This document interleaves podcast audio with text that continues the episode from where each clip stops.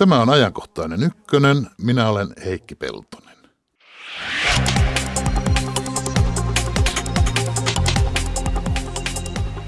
Kesällä 20 vuotta sitten Suomi oli juuri liittymässä Euroopan unioniin. Maailma oli muutenkin toisenlainen. Mitä silloin uskottiin tulevaisuuden tuovan mukana? Osattiinko tulevaisuutta ennustaa ja osataanko nyt? Yritetään palata ajatuksiimme 20 vuotta sitten, aivan hetken kuluttua. Venäjän ja Ruotsin metsissä palaa ja savua on lähes joka kesäisen tapaan kulkeutunut myös Suomi. Millainen kuluva kesä on ollut metsäpalojen ja tähystyslentojen kannalta? Puolen tunnin päästä nousemme ilmaan ja lähdemme lennolle itärajan tuntumaan. Tervetuloa paitsi lähetystä kuuntelemaan myös kommentoimaan sitä lähetysikkunaa.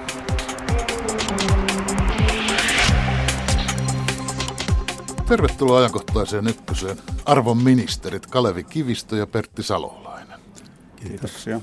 Kumpikaan ei ole istuva ministeri tässä Stubbin hallituksessa, mutta molemmat ministerin arvonimen ansiostaan saaneita. Ja niitä ansioita, niitä on niin paljon, että nyt tässä ala luetella.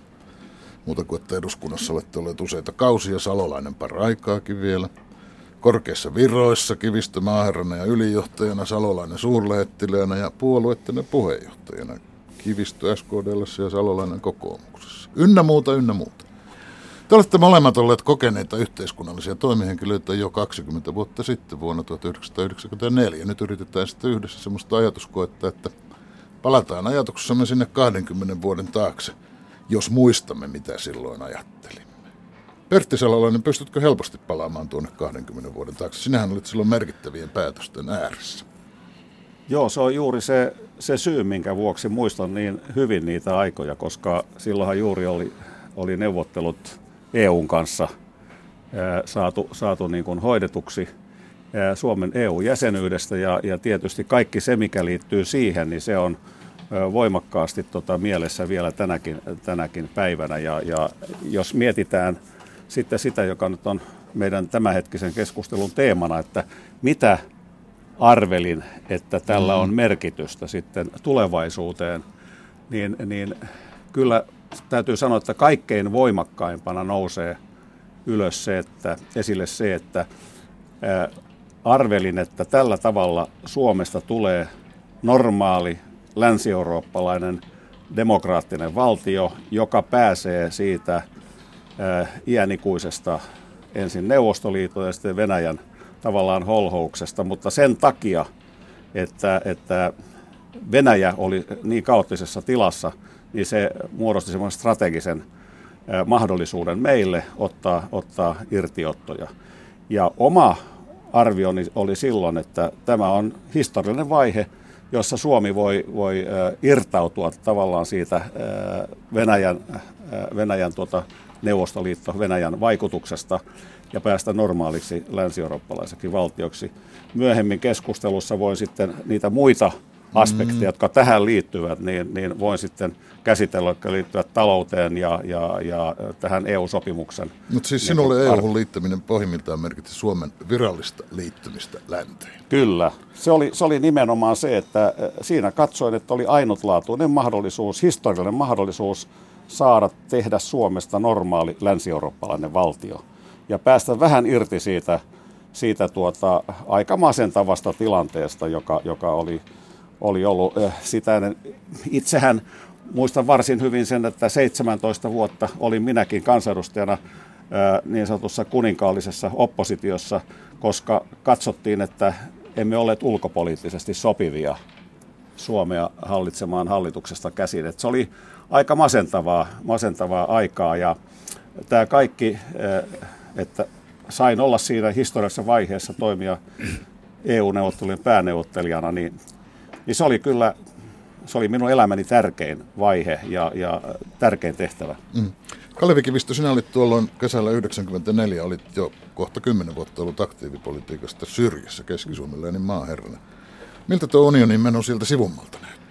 No jos Pertti katsoi tätä asiaa ihan sieltä ytimestä, niin, niin minä seurasin sitä aika lailla tosiaan marginaalista mutta hyvin kiinnostuneena, koska, koska tämä kysymys ensin EECstä ja vapaakauppasopimuksesta sen kanssa ja, ja sitten uudelleen muotoutuneesta Euroopan unionista, niin se askarrutti kovasti. Sekä maaherran tehtävän vuoksi, koska kohesiopolitiikka, siis tällainen niin kuin alueellisesti mahdollisimman tasapainoisen kehityksen aikaansaaminen oli yksi EU, EUn päätavoitteita ja suuri ero tähän EEC-vaiheeseen. Se oli tärkeä asia.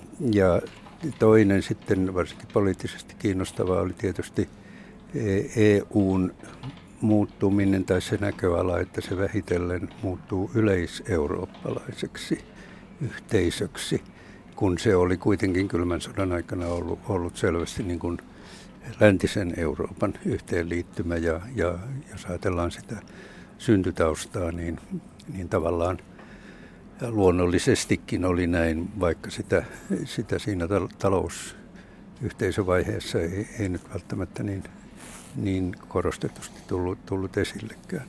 Mutta tämä yleiseurooppalaisuus ja sitten EUn tehtäväalueen laajeneminen, varsinkin tähän kohesiopolitiikkaan, niin ne olivat asioita, jotka jotka kyllä kovasti kiinnostivat ja, ja panivat asiaa tarkkoin seuraamaan. Kansanäänestys Suomen liittymisestä unioniin oli lokakuussa 20 vuotta sitten. Sinulta Pertti Selonen ei kannata kysyä äänestitkö puolesta vai vastaan, ei. Mutta sinun äänestyskäyttäytymistäsi Kalevi Kivistö en uskalla olla yhtä varma. En tiedä äänestitkö puolesta vai vastaan vai haluatko pysyä vaalisalaisuuden suojissa? No kyllä minä olen valmis, valmis sanomaan, että äänestin puolesta.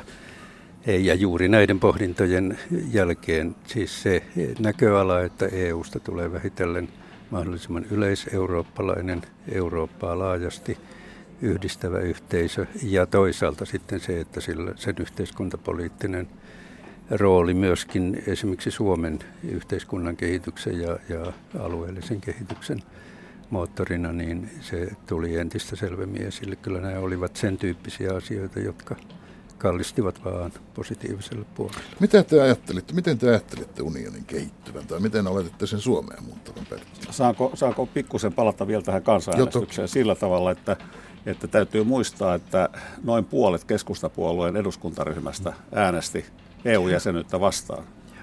Ja, ja erittäin merkittävä oli se, että Heikki Haavisto sitten MTKn johtajana oli tullut ulkoministeriksi – ja sillä tavalla keskustapuolueen rivit olivat hajonneet riittävästi, että tämä kansanäänestys voitettiin. Olen täysin vakuuttunut siitä, että jos, jos tuota, keskustapuolue olisi ollut oppositiossa, esimerkiksi hallitus olisi hajonnut, niin kansanäänestyksen tulos olisi ollut negatiivinen. Siis keskustapuolue oli todellakin hyvin vahvasti, siellä oli vahvat voimat koko EU-jäsenyyttä vastaan ja erityisesti peloteltiin maataloudella. Ja nythän myöhemmin on käynyt ilmi, että, että EU suorastaan pelasti Suomen maatalouden. Me olisimme ajautuneet todella karmeaan tilanteeseen maataloudessa. En, en sano, että se oli maatalouden mikään onnenpotku, mutta se joka tapauksessa eh, antoi eh, suomalaisille maatalouden mahdollisuuden elää terveemmin tulevaisuudessa kuin se, että EU-sopimusta ei olisi, olisi tehty. No sitten tuota, kun kysyttiin tästä, että mitä, mitä nämä niin kuin tavallaan sisäpoliittiset vaikutukset olisivat, niin ää, olin samalla, kun olin ulkomaankauppaministeri, olin myöskin KTMssä vastuussa kilpailuasioista.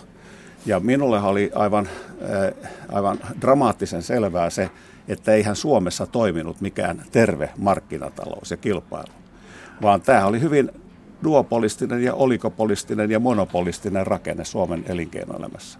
Ja koko Suomen talous tavallaan rakentui sille, että 20 suuryritystä veivät tuotteita ulkomaille ja se oli siinä. Se oli siis, jos ihan raasti sanotaan. Ja tämä sisämarkkinahan oli ihan siis, siis kilpailu, kilpailua elintarviketuotteet nyt erityisesti. Eihän täällä saada, saanut juuri myydä esimerkiksi oliiviöljyä, koska pidettiin huolta siitä, että myydään riittävästi maitorasvaa.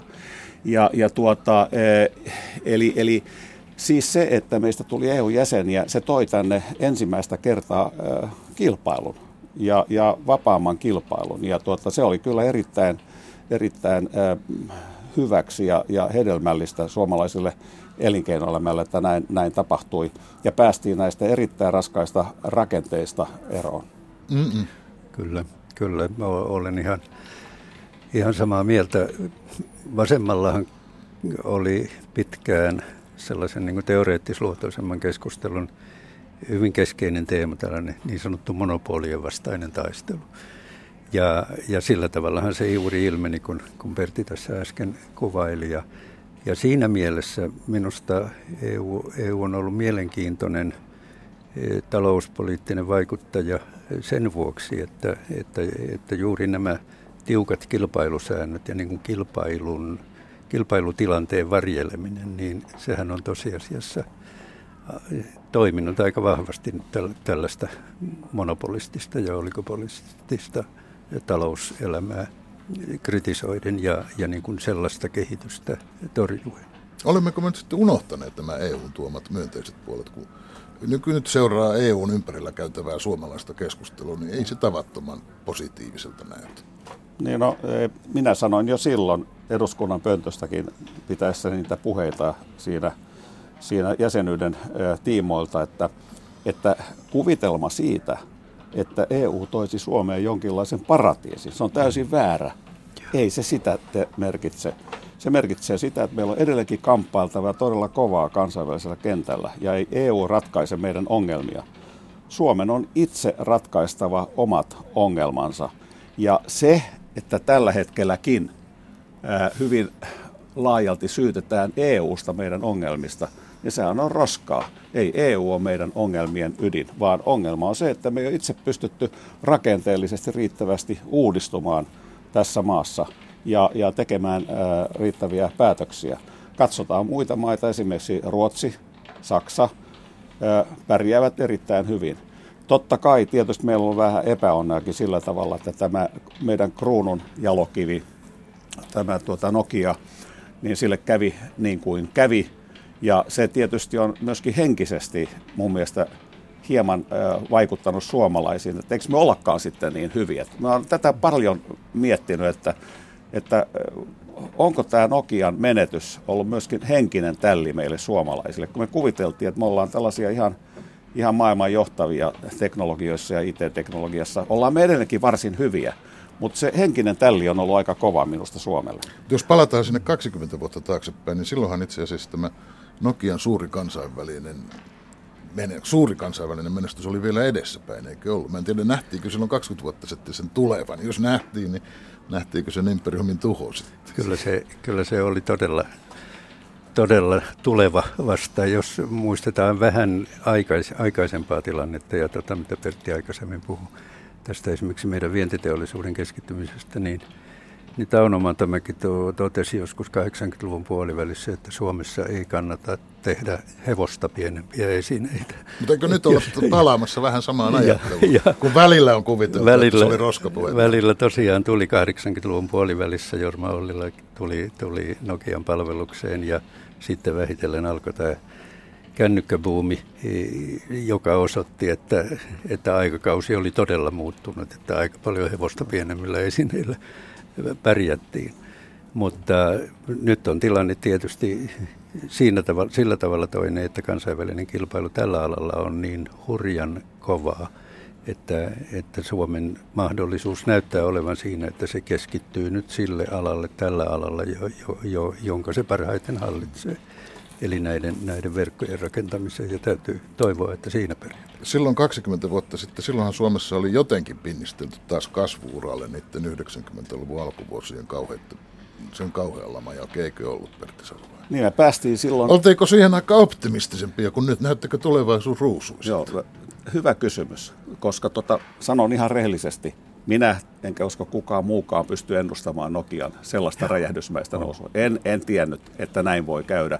Ja aika omituista tämä historia joskus on. Esimerkiksi sillä tavalla, että se, että Neuvostoliitto romahti, niin sehän mahdollisti Nokian nousun ja muuntautumisen, koska Nokia oli tehnyt kumisaappaita ja vessapaperia ja, ja kaapeleita ja, ja vaikka, vaikka mitä se luopui niistä ja vähitellen kaikista televisio- ja muista operaatioista, joita sillä oli, ja keskittyi vain näihin, näihin kännyköihin. Ja siis tämä Neuvostoliiton markkinan menettäminen pakotti Nokian semmoiseen transformaation, joka luojan lykystä ja suomalaisten insinöörien taidosta sitten pystyi Oliko se sen aikainen luova tuho? En tiedä, käytettiinkö silloin tätä termiä. Mä en muista, että sitä termiä olisi käytetty. Mutta, mutta tota, oliko no, samasta mutta, asiasta Mutta sitä, siitä siinä oli kysymys, että, että kun joku hajoaa, niin sen päälle voi syntyä sitten jotain hyvää. Näin varmasti on, joskin, joskin monella alalla se oli myöskin pelkkä tuho, ei, ei edes luova tuho, koska oli, oli tuota, rakennettu koko toiminta tämän Neuvostoliiton kaupan varaa, joka oli tätä bilateraalista barterkauppaa ja, ja jonka pohja romahti siinä. Mä olin, olin silloin tota, olin, äh, ulkomaankauppaministeri ja 20 prosentista, joka oli meidän äh, kaupan osuus, äh, siis ja. ollut Neuvostoliittoon, pudottiin kolmeen prosenttiin. Ja siitä tuli, äh, ne oli paljolti työvoimavaltaisia aloja. Mm-hmm. Siitä tuli äh, 50 000 työtöntä ihan kertalaakilla, siis yhdessä yössä melkein. Ja, ja, ja tuota, se ei koskenut pelkästään siis, siis jotain, jotain Nokian tuotteita, vaan vaatetusteollisuus, jalkineteollisuus. Ne oli tehneet valtavasti tavaraa mm. Neuvostoliittoon. No mutta tässä koko ajan vähän sivutaan Venäjää ja sivutaan Neuvostoliittoa, mutta mennäänpä sinne oikein. Siis Venäjähän hallitsi tuolloin 94 Boris Jeltsin, mutta ei ollenkaan niin vakaasti kuin Venäjää nyt hallitaan. Silloin Venäjän vaalitkin olivat jännittäviä. Vladimir Putinin nimeä tunsi tuskin kukaan, elleivät jotkut turkulaiset. Että millaiseksi sinä, Kalevi Kivistö, noihin aikoihin arvioit Venäjän muuttuvan? No kyllä se oli aika, aika lailla kaoottinen tilanne. Mulla oli yksi näkökulma. Siihen kehitykseen tuli punaisen ristin kautta, jossa oli silloin, silloin tuota, keskeisissä luottamustehtävissä ja meillähän oli, oli hyvin merkittävä projekti, tuberkuloosiprojekti Venäjällä, jota Håkan Helberg, joka oli myöskin punaisen puheenjohtaja aikaisemmin, niin veti.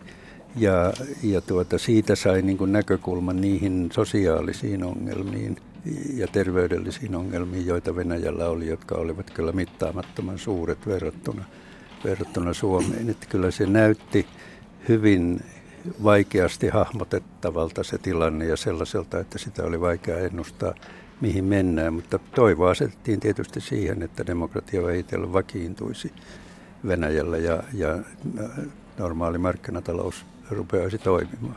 Mutta niin kuin on nähty, niin se ei ollut suinkaan mikään yksinkertainen tie. Sinä kun Kalevi Kivistö olit mukana vasemmistolaisessa työväenliikkeessä, jossa usko Neuvostoliittoon, sehän oli kuitenkin vahva vielä 80-luvulla. Niin mitä Neuvostoliiton hajoamisesta ajateltiin? Millaiseksi kuviteltiin Neuvostoliiton jälkeinen Venäjä?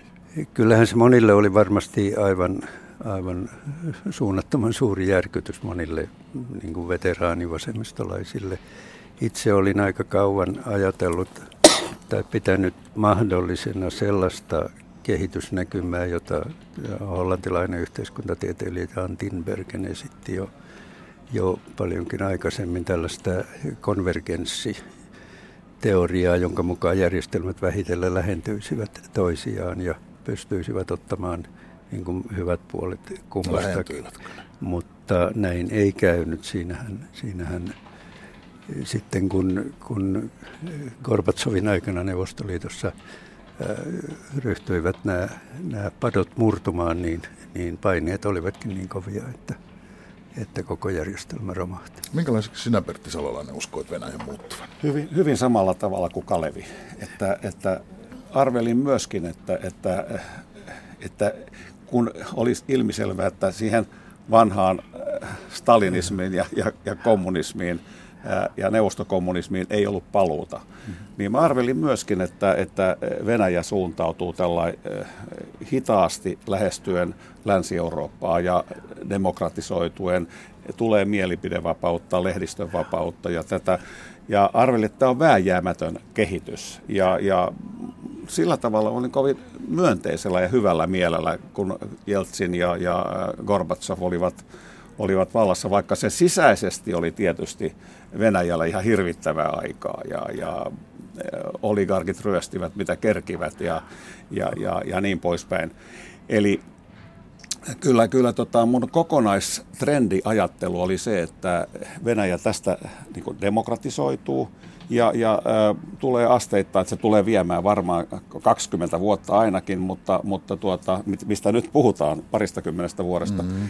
mutta, mutta ei näin ole käynyt, vaan, vaan äh, kyllä siellä tämä valitettava totalitaarinen kehitys on sitten iskenyt. iskenyt Olit silloin optimisti? Olin etkä, silloin, ole, etkä ole enää. Niin. Olin optimisti, jopa niin paljon, että, että, että joskus äh, sanottiin näin silloin, että, että tuota, tässä käy vielä sillä tavalla, että Venäjä liittyy NATOon. Siis tällaisia ajatuksia esitettiin silloin. Mm. Ja, ja sitten, että leikkimielisesti jotkut sanoivat tuota saunakeskusteluissa, että jos Suomi nyt hakee NATO-jäsenyyttä, niin Jeltsin lähettää onnittelusähkeen. Eli tota, tämän tyyppistä keskustelua muistan ihan elävästi niiltä, niiltä ajoilta, mutta nythän tämä tilanne on totaalisesti muuttunut ja, ja, ja, ja kun meidän pääasiallinen keskusteluteema on se, että mitä silloin ajateltiin, niin silloin oltiin tavallaan niin kuin Venäjän sisäisen kehityksen kannalta myönteisellä mm. mielellä, jos ajatellaan niin kuin länsimaisia arvoja. Ja, ja, siis silloin itse asiassa uskottiin, että no hyvä, kun kommunistit eivät ole enää vallassa, niin vääjäämättä Venäjästä tulee vähän Hitaasti. semmoinen niin kuin länsimaatkin ovat. Ja... Kyllä. Mutta näin, näin ainakin ei, minä uskon. Näin ei käynyt. Ei käynyt. Mennään ihan toiseen asiaan. Palautan mieleen, että Afganistanissa alkoi tämmöinen Taliban-liike voimistua aika lailla juuri 20 vuotta sitten. Al-Qaida oli siihen aikaan kyllä perustettu kai 80-luvun lopulla, mutta Osama Bin Ladenista me emme varmaan olleet kuulleet mitään. Ja syksyn 2001 terrori-iskua New Yorkiin osasi tuskin kukaan kuvitella. No nyt länsimaiden pahimmat pelot itse asiassa tuntuvat liittyvän ääri-islamisteihin ajattelen sitä, että onko tämä itse asiassa suurin muutos henkisessä ilmapiirissä viimeisten 20 vuoden aikana? No se on valtava muutos ja siinä näkyy, miten oikukasta historian kulku voi olla, kun, kun Neuvostoliitto aikana miehitti Afganistanin. Niin siellähän oli näitä kapinaliikkeitä, joita sitten puolestaan USA tuki ja tuki muun muassa erästä saudi-arabialaista rakennusyrittäjää nimeltään Osama Bin Laden, joka organisoi yhdeltä osin tätä kapinaliikettä. Ja, ja tuota, saattaa käydä niin, monesti saattaa käydä niin, että, että tällaisesta niin kuin, niin kuin tuki, tukias, tukijasta tulee tuota, tai tuettavasta tuleekin sitten se pahin vihollinen, niin kuin on, on al osalta käynyt. Ja eikä se ole sunkaan ainoa esimerkki historiasta. Mutta siis sehän on muuttanut meidän koko maailman kuvaamme, eikö ole? Tai toinen ehdotus tämmöistä suuresta henkisen ilmapiirin muutoksesta. Olemmeko me tällä välin kaikki tulleet todella, tie, todenteolla tietoisiksi ilmastonmuutoksesta kaikki ne vaikutuksia? Mä luulen, että emme ole tulleet, tulleet tietoiseksi siitä, että mitä sen pitäisi vaikuttaa meidän henkilökohtaiseen elämäämme, arkipäivään. Emmekä ole varmaan hirveän halukkaat edes luopumaan niistä käytännöistä, joita Meillä sitä, että me emme vielä ole tulleet Emme ole tulleet syvästi tietoisiksi ja muuttaneet riittävästi omaa käyttäytymistä, mutta tämähän on ihmiskunnalle tyypillistä. Ihmiskuntahan on semmoinen epeli, että se vasta sitten uskoo, kun lyö päätä seinään. Että niin kauan mennään, mennään hurjaa menoa, mutta kun, kun pää osuu seinään, niin sitten ruvetaan kysymään, että ai tässä, näinkö tässä kävikin. Meillä on paljon esimerkkejä tästä. Meillä on Itämeri, hyvä esimerkki tästä. Meillä on monia muita asioita, jotka ovat, ovat hyviä, hyviä esimerkkejä tästä. Mutta saanko sekunniksi palata tai puoleksi, no vain, ota, puoleksi ota minuutiksi siihen, siihen, mitä, mitä Kalevi, Kalevi Kivisti totesi tuossa ja puhuttiin tästä islamismista. Mä olen, ja mulla on todistusta siitä, että olen voimakkaasti kritisoinut silloin, kun asiat ja ennen kuin ne ovat tapahtuneet. Eli minusta länsi on tehnyt suuria virheitä tässä, tässä arabimaailmassa. Esimerkiksi hyökkäys Irakiin oli kolos, kolossaalinen virhe. Ja, ja nyt tuota, tämä, tämä Pohjois-Afrikan politiikka ja Syyrian politiikka, se on ollut täysin epäonnistunutta. Me Nyt voi vielä... sanoa, että on yksi asia, joka ei muuttunut lainkaan 20 vuoden no, aikana. Eli... Israel hyökkää Gaasaa ja sieltä heitetään pommeja Israelin puolelle. Niin, no se, se on, on niitä muuttumattomia. Me puhuimme, me puhuimme tästä juuri, että Kalevi kysyi multa, että muistaaksä, että mitä oli silloin, silloin tässä lähi Mä sanoin, että niin. en mä muista, mutta se oli todennäköisesti niin kuin juuri tänään. Niin, joo. joo.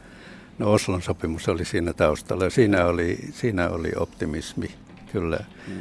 Jonkun verran alkoi viritä, mutta, mutta nopeasti se sitten kuihtui. Että sieltä 48 lähtien niin toistuvasti on tämän tyyppisiä tilanteita syntynyt ja, ja se on, niin kuin Martti Ahtisaarikin on monessa yhteydessä todennut, niin se on ehkä kaikkein pahin näistä kriiseistä, jota maailmalla on, joka on ratkaistavissa, mutta joka edellyttää sitä, että osapuolet neuvottelevat keskenään.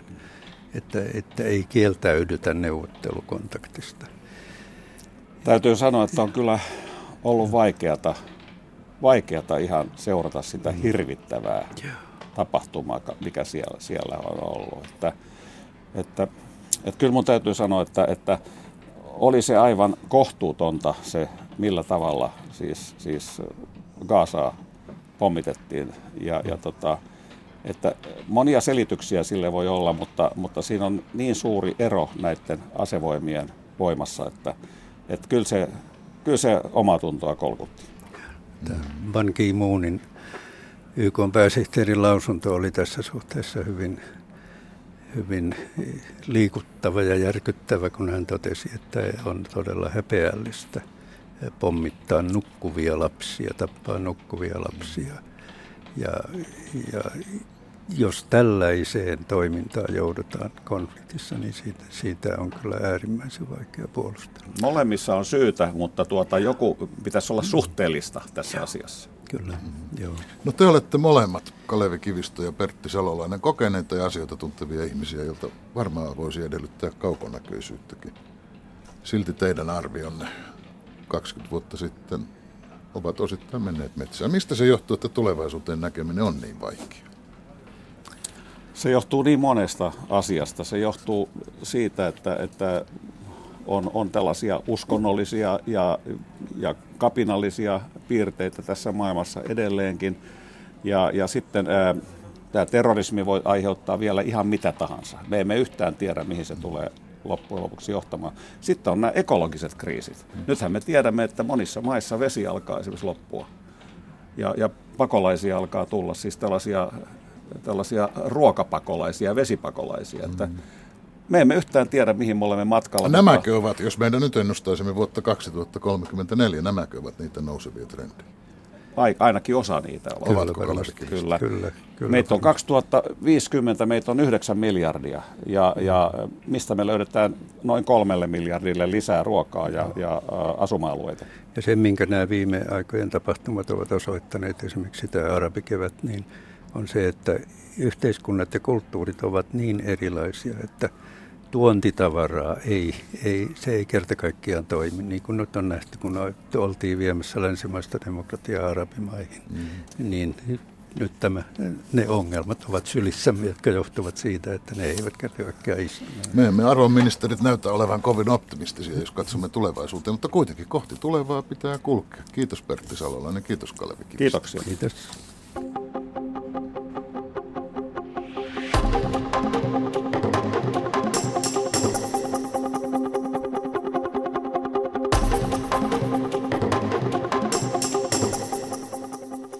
Iida Ylinen, terve.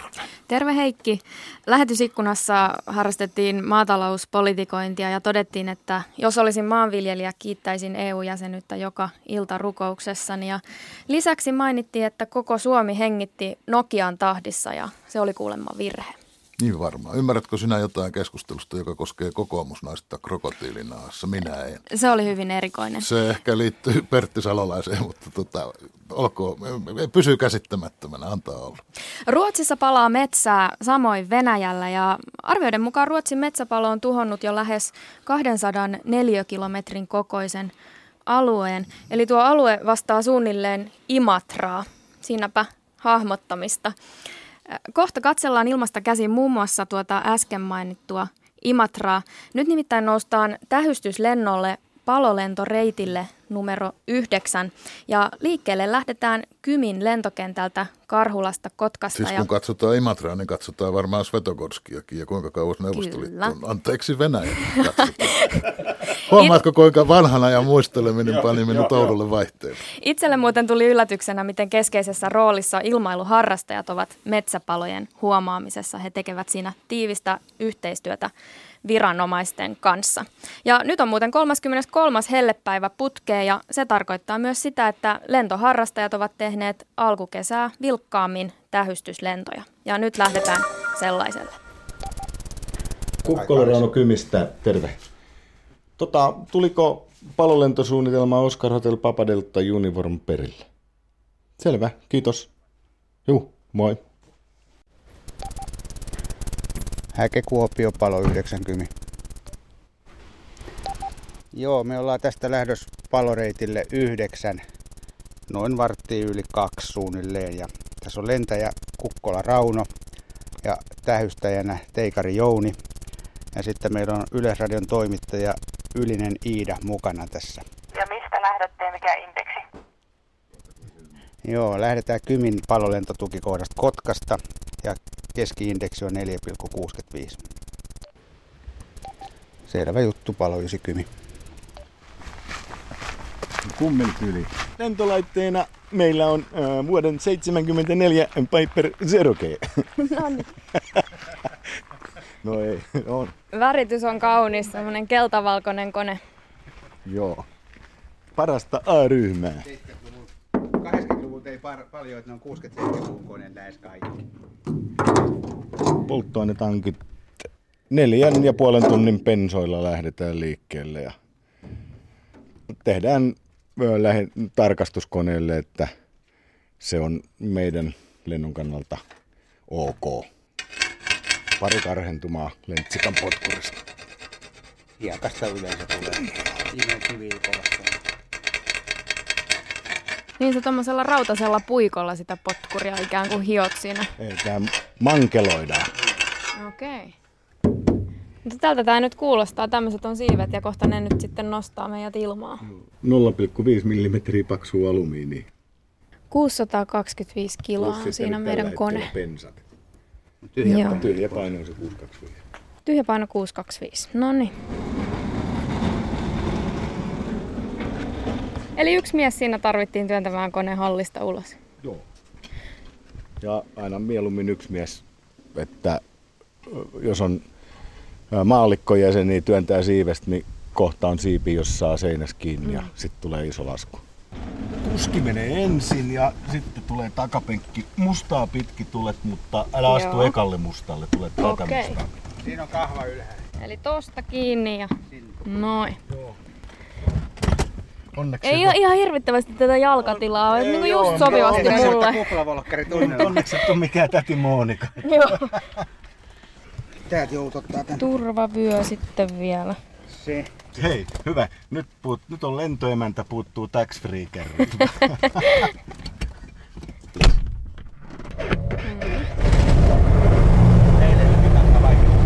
Ei Mika osannut. Joo, se luuli, että se kastuu. Öljyn paineetkin nousi. Hyvä. Mukavasti vähän keikuttaa niin kuin Asikkalan puiset rattaat. No niin, tiukka U-käännös ja sitten lähdetään vastatuuleen.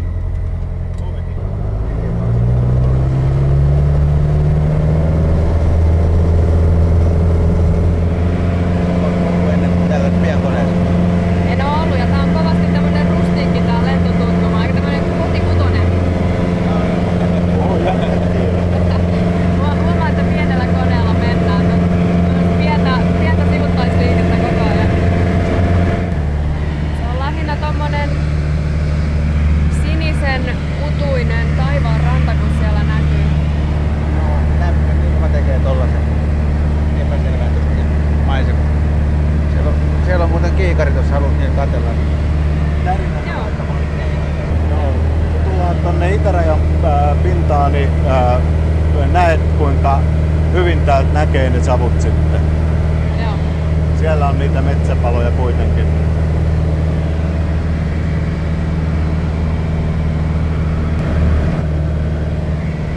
Vähän tässä on nyt sellaista ilmassa, että unohtuu vaan ihailemaan maisemia ja unohtaa savut. Ää, Niinhän se tapahtuukin, että maisemia ihailemalla tulee nähtyä ne savut. Ne erottuu kyllä heti.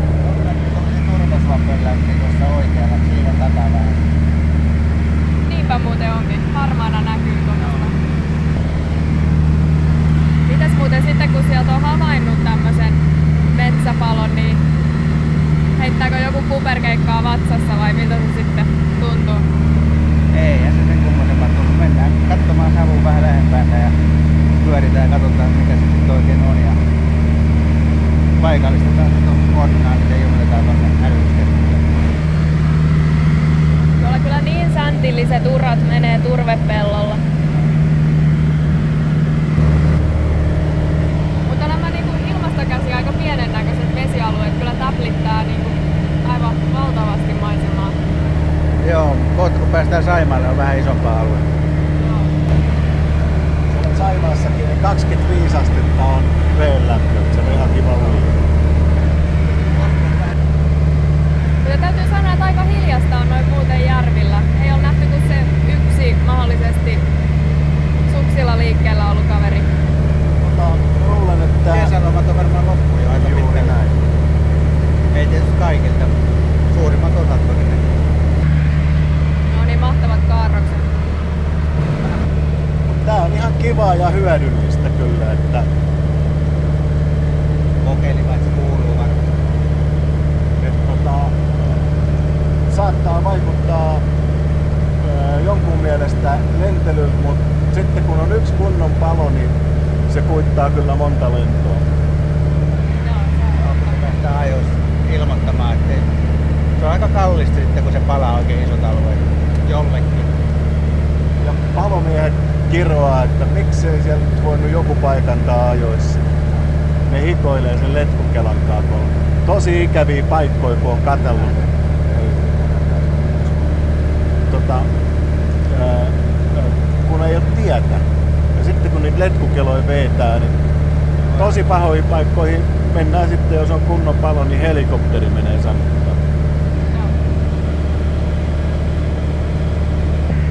Eli 20 minuuttia on Puumalaa, mutta mitä jos kiepautettaisiin Viipuriin, kauanko kestäisi? No, no varmaan alle puoli tuntia. Et lähellä ollaan. Viippuriin kauppahalliin haistelee mätiä. No niin, nyt alkaa näyttää Saimaalta tosiaan, joo.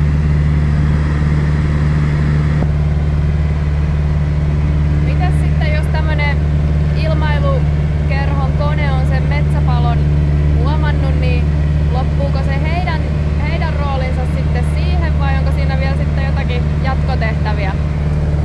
Ja kun se, on, se palo on paikannettu ja ilmoitettu se paikka, niin se tehtävä päättyy siihen jonkun sen lauseen paidon jälkeen, mutta sitten joskus joutuu opastamaan palokuntaa, jos se on tiettömällä taipaleella. Mutta että ei ole semmoisia koneita käytössä, että olisi mitään sammutuskapasiteettia. Ei, ei, ole, ei ole. Aina on uh, maavoimien helikopterit, NH-90. Ja rajavartiosto. Venäläiset on saanut ilmeisesti sammutettua osan paloista. Joo, tuolla näkyy palo kaukaa, mutta tässä näkyy jo palo eilen. Että kaukana.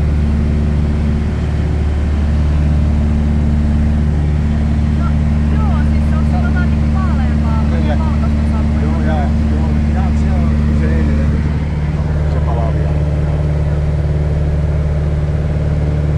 Täällä on No joo, nyt, nyt silmä tunnistaa, mutta et kyllä se vaatii sen, että joku, joku vähän ohjeisti. näkyy hyvin, että kuinka täältä näkee pitkälle.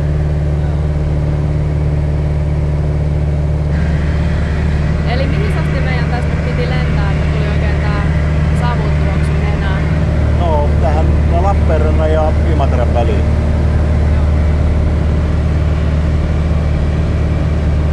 Juuri kun käy tuossa, niin on varmaan noin savut, mitkä tuolla ylempään, ne haisee tästä vettä. Toi iso ei tänne, se menee tonne etelä.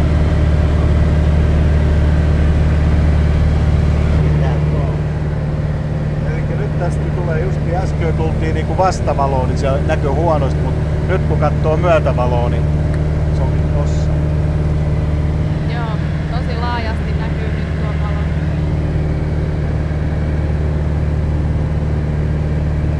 Mitäs noita salhaalla on? Ne näyttää ihan niin kuin olisi vinyylilevy soittimella. Ne on jäteveden puhdistamot.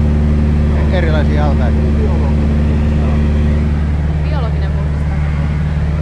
Toimii äh, periaatteella, että bakteerikanta, joka tuhoaa sitä jätevettä, joko happampi tai alkoholisia vesiä.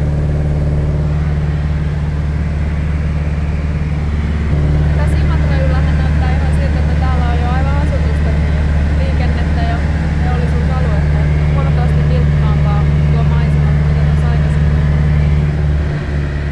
Kun tässä nyt pikkuhiljaa alkaa lähestyä, niin miten tässä kohtaa summaisitte reissua? No, tää oli tällainen rutiinivalvontalento. Että, ää, sanotaan nyt näin, että onneksi tietysti ei ollut yhtään mitään paloja ollut. Mutta ää, tehtävä suoritettu.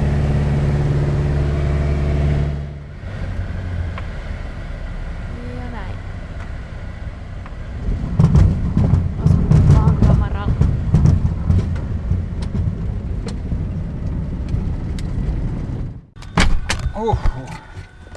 No nimenomaan. Jäi oven auki. Kastuu joo. Huh, oli se vähän raskaampi kuin joku Helsinki München. Niin, no, johtuu nyt tietysti seurasta. Kiitokset herroille. Joo. Oho. Vähän sellainen.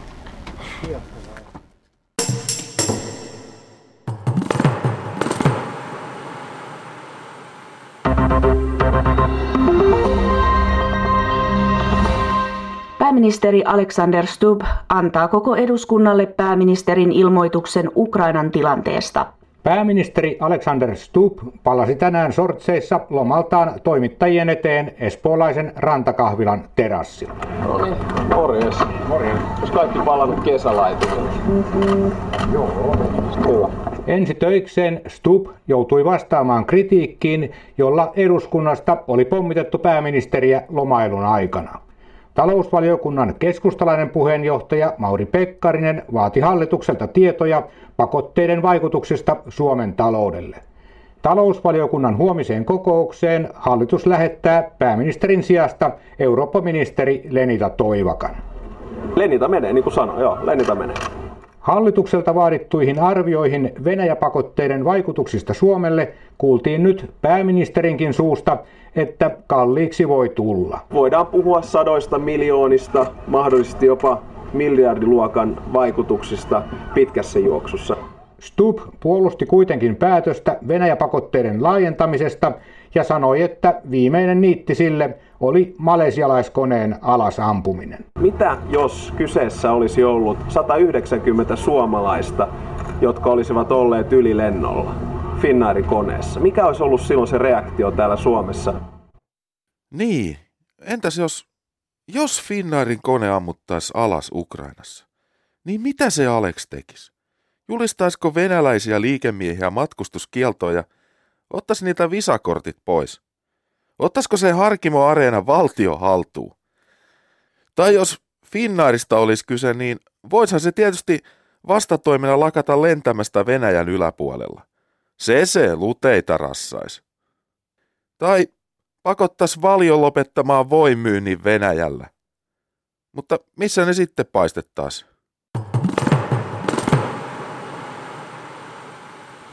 Tämän lähetyksen alussa olivat 20 vuoden takaisiin ajatuksissa palaamassa Kalevi Kivistö ja Pertti Salolainen.